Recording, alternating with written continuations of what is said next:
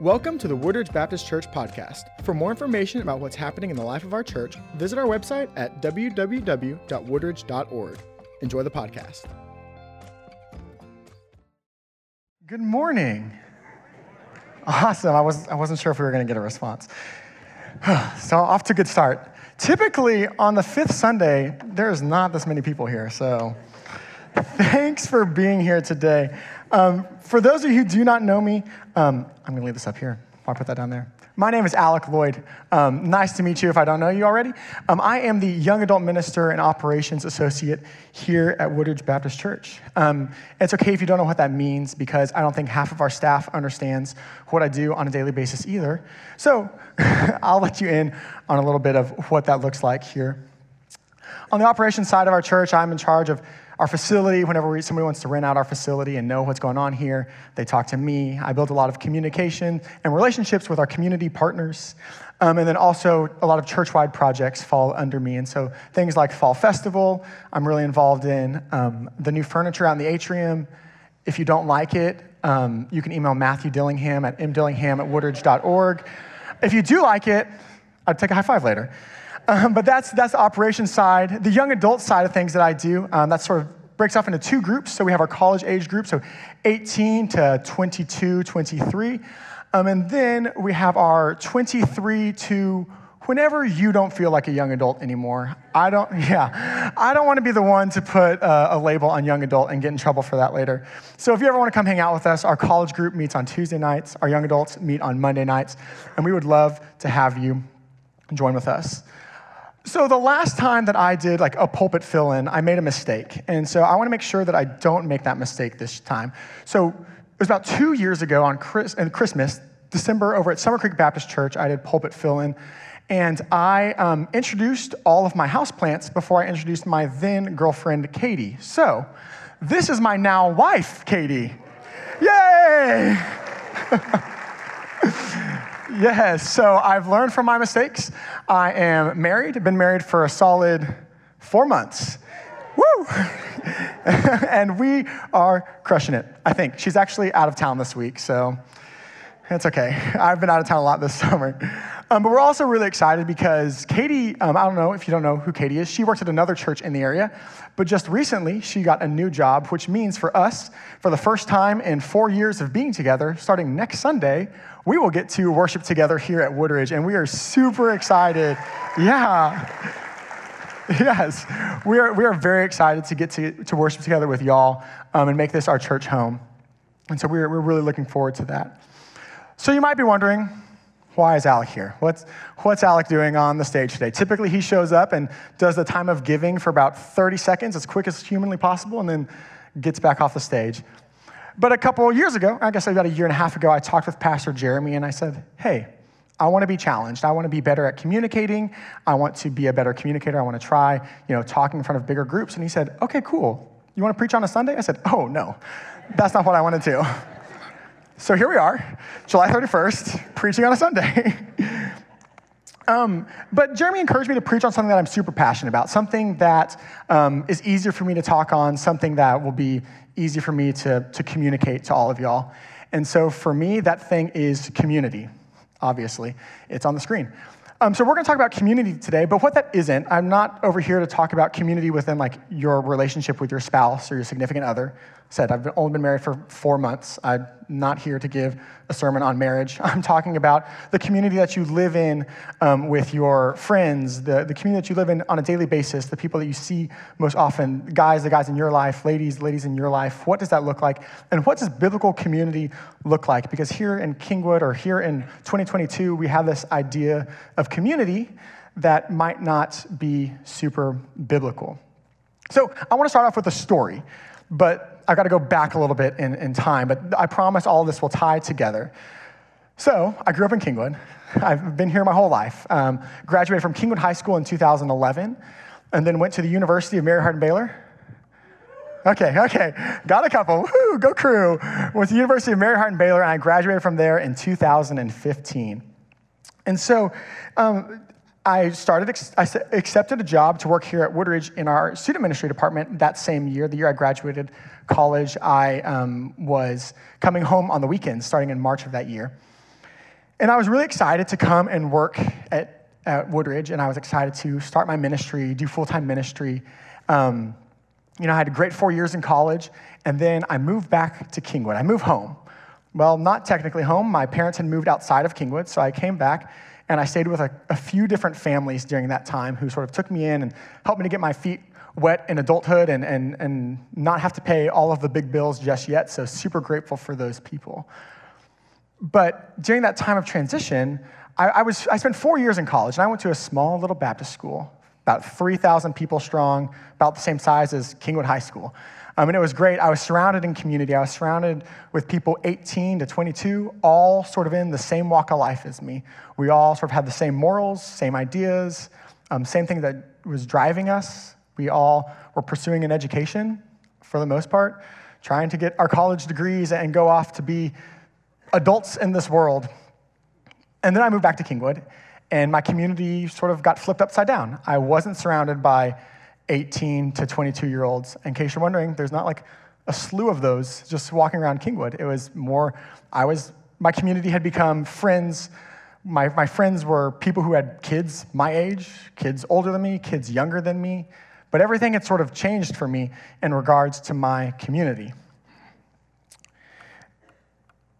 And, and so I was focused on my community at UMHB. That's what I wanted my community to look like. But the Lord had placed me in a different community, a place for me to dig in and to grow deep and to see what this effort that I had to put in to make this community happen.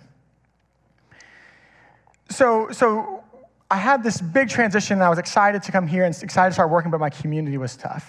I didn't know necessarily what it was that I was going to do.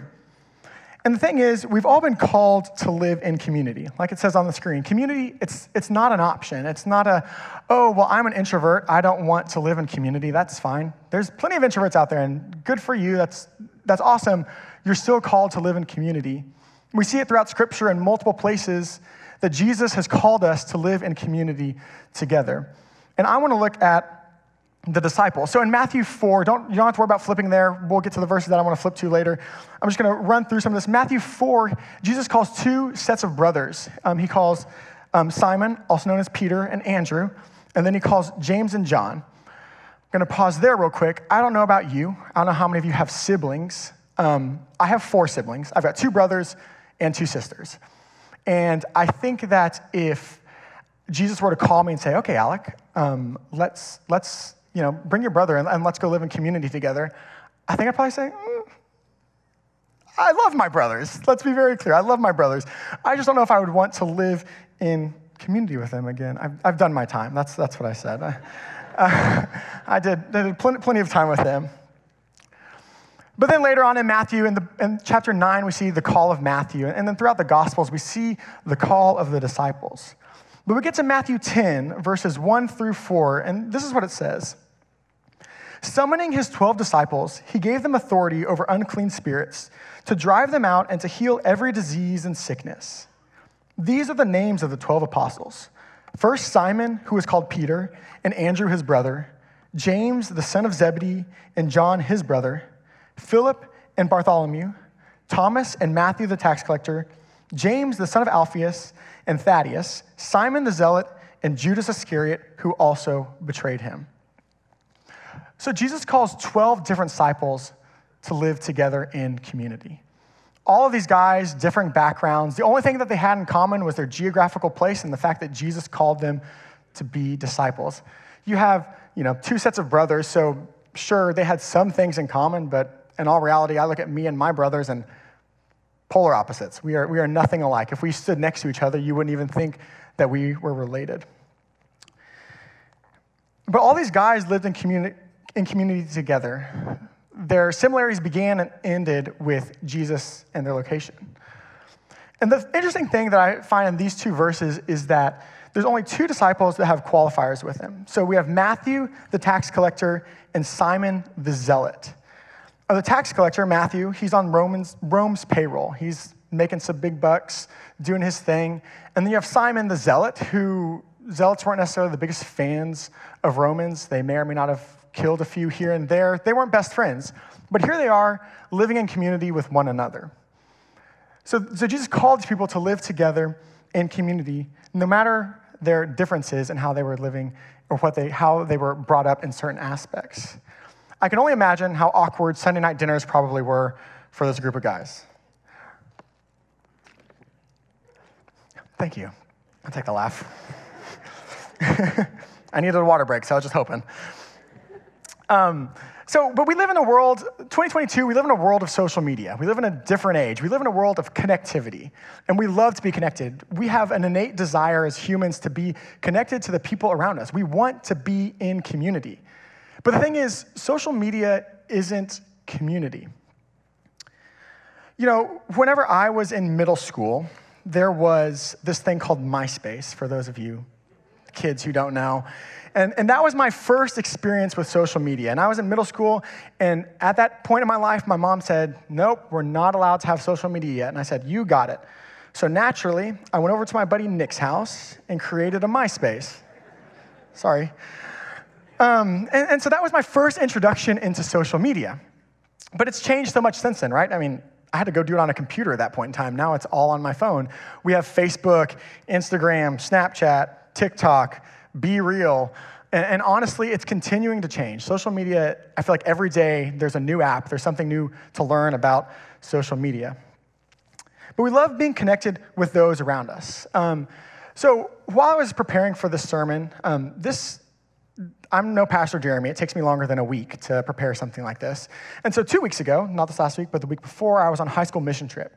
And so, I was prepping for this and I was going through the social media portion of it. And I was like, okay, well, let's, let's do a poll. So, I had 38 high schoolers with me and I asked, you know, a couple of them. I know that my math isn't going to be perfect here. So, Rex, I'm sorry if my averages, I, it's, it's, a, it's a straw poll. It wasn't a great deal. So, so, I asked a couple of them, how many followers do you have on Instagram? How many people are you following? So I did some simple math. Um, I think I did it correctly. Um, and average out. So um, does anyone want to take a, oh, I didn't plan on this. Does anybody want to take a guess on how many people we were averaging our high schoolers are following or connected with? 300, 600. Okay, so our students, our high schoolers were averaging, oh, 842 people that they're connected with on social media. That's a ton of people, which is great. I mean, in all honesty, my Instagram is probably around the same. But then I got to thinking, I was like, Alec, this sermon isn't just for our, you know, millennials and our Gen Z. This is also for our adults. So what did I do? I decided to go peruse Facebook and look at some of y'all's Facebooks and see how many people are you friends with on Facebook. So, does anyone want to take a guess on how many people are average, again, average church member? I, I did a, a poll of some random ones. How many people y'all are connected with on Facebook? 986. So yeah, this isn't just a, you know, millennial and Gen Z thing that we are wanting to live and connect wanting to live in community, wanting to be connected to people. We have an innate desire as humans to be connected with those around us. But we can't be close to all of them, right? Like, I mean, I can't be close to 842 people. Like, that's just physically impossible. I think, I mean, I tried, like, I don't know if I could come up with a list of 842 people that I actually know. And, and, but, but we have this desire, and, and I've tried. You know, Katie gets mad at me because, you know, every night it's like, oh, I'm gonna go play tennis, or I'm gonna go play pickleball, or I'm gonna go bowling, or go grab lunch, or whatever, this and that, but I can't actually genuinely be in community with all of these people. But that doesn't mean we can't have close relationships with these people, obviously, because if that were the case, I mean, five of my six groomsmen that were in my wedding don't live in Kingwood on a regular basis, but they're still some of my best friends. They still know what's going on in my life, but I don't live day to day life with them. I can't go to late night Whataburger with them on a regular basis, although I probably shouldn't go to late night Whataburger. Anyways, um, but we can all agree that we've been called to live in community, right? We see that in Scripture. We see Jesus has called his 12 disciples to live in community together. And that doesn't mean that, oh, we don't have to live in community. He's just showing us what he did. No, no, we're, we're called to live in community like he lived in community. And I think we can all agree that connectivity does not equal community. We love social media. Social media is fun. I mean, I, lo- I love getting to know what my sister who lives in Chicago, what she's up to. I love getting to know, I've got a friend who lives in South Africa. I like to know what she's doing. But, but I can't be close to all those people all the time. Those aren't the people that I live in community with. So, what does biblical community look like? I guess that's, that's the question now. And like any good Baptist preacher, I've got three points for us. So I don't, I don't know if that's, that's a thing for, I don't know. Baptist preachers have three points. I don't know. Anyways, first point biblical community requires physical closeness. So while I was getting ready for this, I decided to look up the definition of community.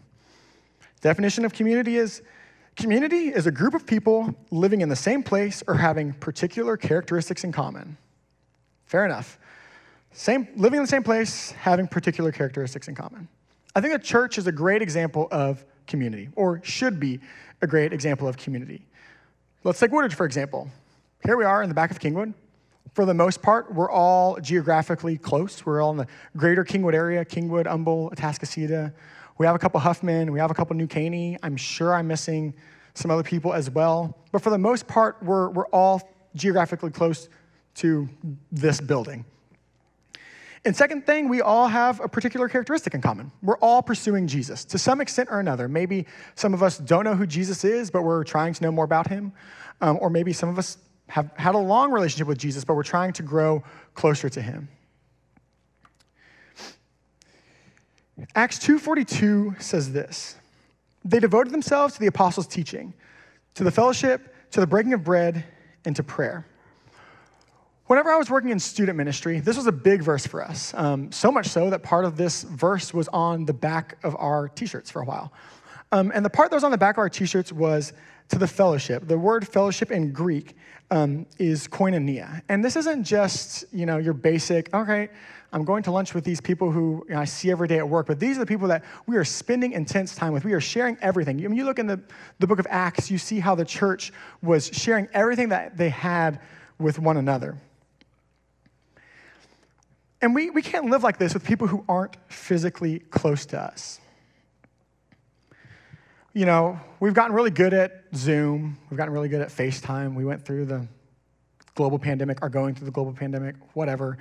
Um, we, and so, you know, yeah, I can go home and if I really want to, I can sit down and open up my laptop and start a Zoom call and pull out my dinner and just, all right, I'm breaking bread with people right here in fellowship over Zoom. Or, you know, I can have a, a, prayer time with a buddy over the phone, which these are great things to do, absolutely.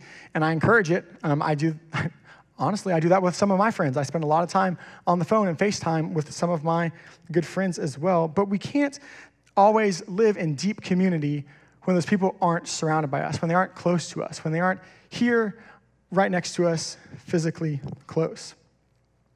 So, the first point is biblical community requires physical closeness. Our second point is biblical community requires vulnerability. what a fun word. Vulnerability. Who here likes being vulnerable? Uh-huh. That sounds about right. We live in a world where we don't like to be vulnerable. Why are we so scared to be vulnerable? I don't know. I, I'm, I'm right there with you. It's scary to open up. It's scary to say, hey, this is what I don't like, or this is what I'm struggling with, or this is how I want to be a better person. I guess when you're vulnerable, you're admitting faults, you're admitting failure. A lot of times we see vulnerability as weakness. In all reality, vulnerability requires bravery. You know, we have to be brave. We have to be willing to say, hey, this is where I struggle. This is what's going on. This is how life is tough for me. Because when we're vulnerable, see, vulnerability leads to confession. So we're vulnerable with someone, we open up, then we get to confess what's going on our, on in our lives.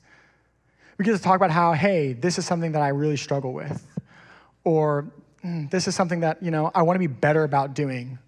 Or I want to just be better in general on this list of things. But it leads to confession. And then after confession, after we say what we're struggling with in our lives, confession leads to restoration. So once we've confessed what's going on, then we can be restored through the work of Jesus. And, and, and but we can't do that if we're first not vulnerable with ourselves, vulnerable with Jesus, vulnerable with the people around us. And then restoration leads to freedom. Galatians 6 2 says, Carry one another's burdens. In this way, you will fulfill the law of Christ. Carry one another's burdens. In this way, you will fulfill the law of Christ. I don't know about you, but burdens, you know, not a fun thing, right? Like, oh, I don't, I don't want to carry my own burdens, let alone I don't want to carry yours, right? We're selfish people. We don't want to carry burdens with one another. And honestly, when we carry burdens, we have to be vulnerable. We have to share that we have burdens. But to carry one another's burdens is to fulfill the law of Christ. Again, I was on mission trip last week, two weeks ago, how, however long ago that was. Um, and I got to have some really cool conversations. I love getting to go on student trips still um, because I get to, one, I'm not in charge anymore, so I, I claim myself as the fun uncle, and I just get to hang out. And if they get in trouble, it's like, oh, hey, Rhett, here you go. this is this is your job now. um, but I get to go and I just get to build relationships relationships with these guys on mission trip. And so I got to have some really cool conversations this last week, two weeks ago, um, about what it means to live in community. Obviously, I was spending so much time thinking, living, breathing, talking community, preparing for this, that it was easy for me to talk with, um, with these guys about. And so I got to have a really cool conversation about what it means to be vulnerable. I was like, why don't you want to be vulnerable? He's like, well, I don't want to cry. And I was like, that's fair, but I mean, you know, vulnerability doesn't equate to crying. You know, it doesn't mean like you're gonna cry. I mean, you might. But he was like, I just, I just don't want to share what's going on in my life. Like, I don't want, you know, I don't want to be seen as weak. I don't want people to see that I'm struggling with this. I don't want people to see that, you know, I'm mad or I'm sad or I'm frustrated. And I was like, yeah, that's that's part of it. Vulnerability is letting people know that you're mad or you're sad or you're frustrated. But the cool thing is, once you're vulnerable with them, is they can be there to love on you, support you, and encourage you. So, biblical community requires physical closeness. Secondly, biblical community requires vulnerability. Thirdly, biblical community requires accountability. Those last two points aren't fun. Physical closeness, that's easy. I mean, yeah, I can go grab lunch with whoever, whenever. Vulnerability, not easy. Accountability? That, that's just painful, right? Once vulnerability happens and confession happens, accountability is the next step. Accountability hurts, right? I, I can't imagine like saying, hey, like, you know, I want accountability for this. And then you get called out on it. You're like, oh, never mind. I don't want that anymore. accountability leads to growth. James 5:16 says, "Therefore, confess your sins to one another and pray for one another, so that you may be healed. The prayer of a righteous person is very powerful in its effect." Confess your sins to one another and pray for one another so that you may be healed. Again, you got to have vulnerability first before you can have accountability. You have to confess your sins to those around you before you can have accountability. For me, this has been a challenging point for the last couple of years. I went through a season of life where I was like, okay, like I'm ready. I'm ready to be a better person. I'm ready to be a better believer, a better Christian, a better son, a better friend, um, better boyfriend. And so I would be like, okay, I need accountability with this. Okay, cool. Yeah, I got you, Alec. I got you. Went through the season of life where all these guys said, yeah, I'm going to hold you, I'm going to hold you accountable. I said, okay, cool. And they never did. And I was like, okay, well, I guess I don't really need accountability. I'm good, you know. Never was held accountable, was never held to that higher standard. But lucky for me, over the last year or so, um, even in the last couple months, that accountability has changed. I've got guys in my life who call me out on, hey, Alec, are you spending time in prayer? Hey, Alec, are you spending time in the Word? Hey, Alec, are you getting mad when you play tennis? Or are you keeping it cool? Typically, the answer to the last one is yes, I'm getting mad. I'm working on it. That's, again, accountability. You can all ask me now.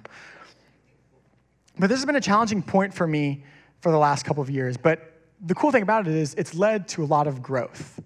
Not just growth physically in, in, my personal life, but it's, it's led to growth in my personal life because I've got guys holding me accountable to eating better, working out, thanks for that, all that good stuff.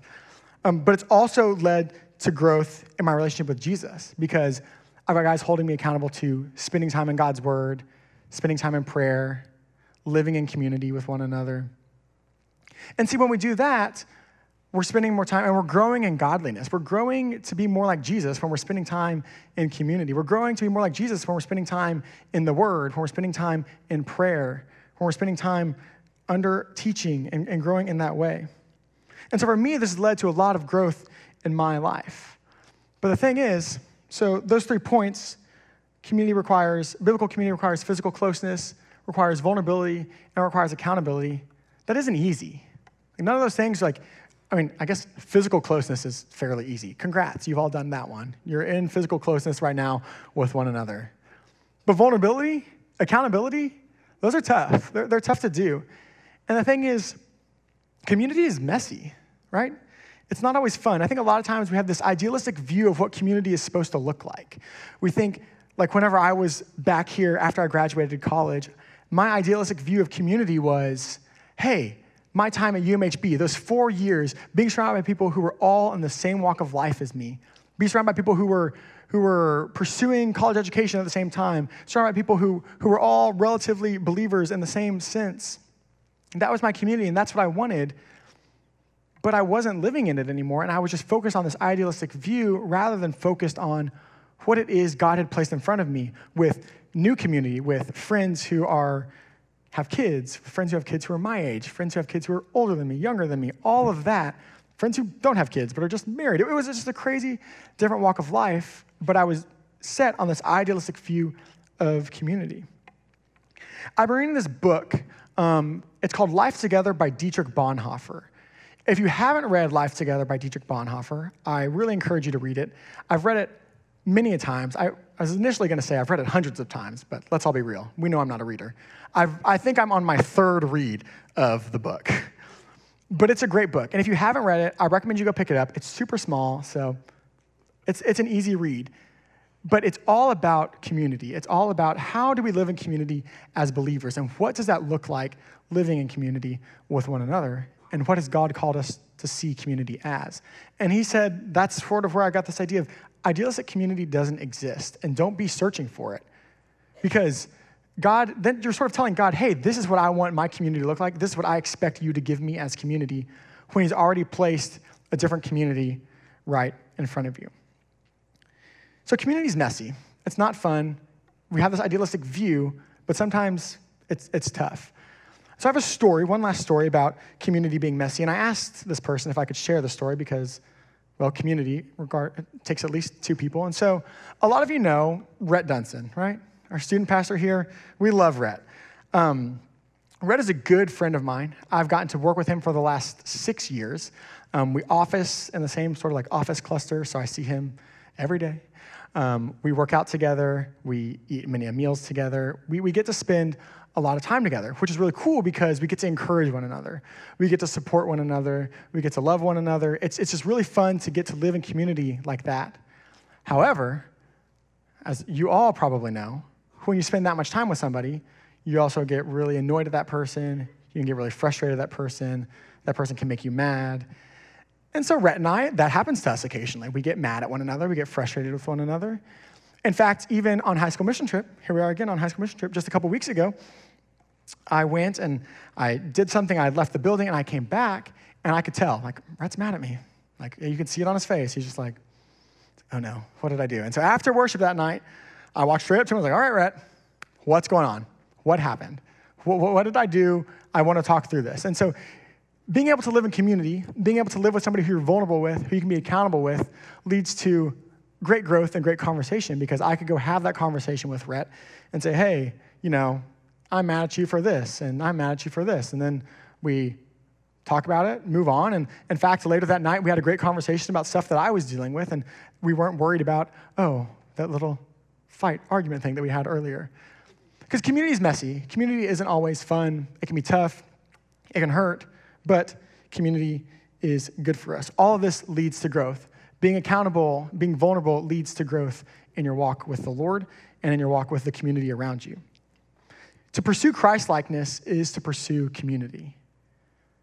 To pursue Christ likeness is to pursue community. We see in Scripture Jesus pursuing community. We see multiple times Jesus sending people out in community. In fact, we see the spiritual disciplines that Jesus used the most were solitude and prayer and community. We see Jesus in community. So to pursue community is to pursue Christ likeness. So, what are practical ways that we can pursue community here at Woodridge. What does that look like? Well, we'll go in order. First, you can start off with grabbing food or grabbing coffee with somebody. Um, if you need somebody to practice that with, I love food and I love coffee. Give me a ring. Call the church office and I'm sure we can set something up. But, but grab food and coffee. Spend time with the people around you. It's the easiest way to start living in community is to physically live in community, not live in community over social media. Second, maybe you already have that community. Maybe it's time to practice vulnerability. it's not easy to do. Vulnerability is tough. It's scary, it's hard, it's embarrassing. You have to say, oh, I struggle with this, or oh, I want to be better about this. But maybe it's practicing vulnerability. Maybe it's finding accountability. Maybe it's time to, you've done the vulnerability thing, and maybe it's time to ask someone, hey, I need to be held accountable to this standard. I want to live a life that is more godly, and I need your help with it by X, Y, and Z, or whatever that looks like, whatever that accountability looks like for you, maybe it's time to find some accountability. Maybe it's get plugged in at church. Y'all are all here. It's great to see you. Church is more than just being a warm body in your seat at 1050 on a Sunday morning. I'm glad that you're here. I'm glad you're here for Big Church. And don't get me wrong, I, I, I love that you're here. But there's lots of ways that you can get involved in community here at Woodridge. We've got weekday classes of Bible studies, we've got home groups, we've got events galore. Trust me, I know I spend every day in our church's calendar, and it's insane. Find some community, live in community here. We hope you have enjoyed the podcast. For more information about our church, visit www.woodridge.org.